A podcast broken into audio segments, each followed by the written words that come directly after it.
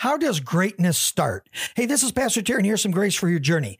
Of all the people in the Bible, the guy I love best, other than Jesus, of course, is Barnabas because of what his name means. His name means son of encouragement. How did he become the guy who, when John Mark struggled with the things of the earth, the apostle Paul cast him out? How did Barnabas become the guy who would go to Mark, help him stand up, dust him off, and Mark became a powerful apostle for the gospel? Well, in verse 36 of Acts 4, this is where it starts. Thus, Joseph, who was also called by the apostles Barnabas, which means sons of encouragement, he was a Levite and a native of Cyprus, sold a field that belonged to him, and he brought the money and laid it at the apostles' feet. Greatness started in him by being generous to the needs of others. You follow the same thing, and guess what? You'll be a blessing to others, greatness will stir up within you, and you'll have unbelievable grace for your journey.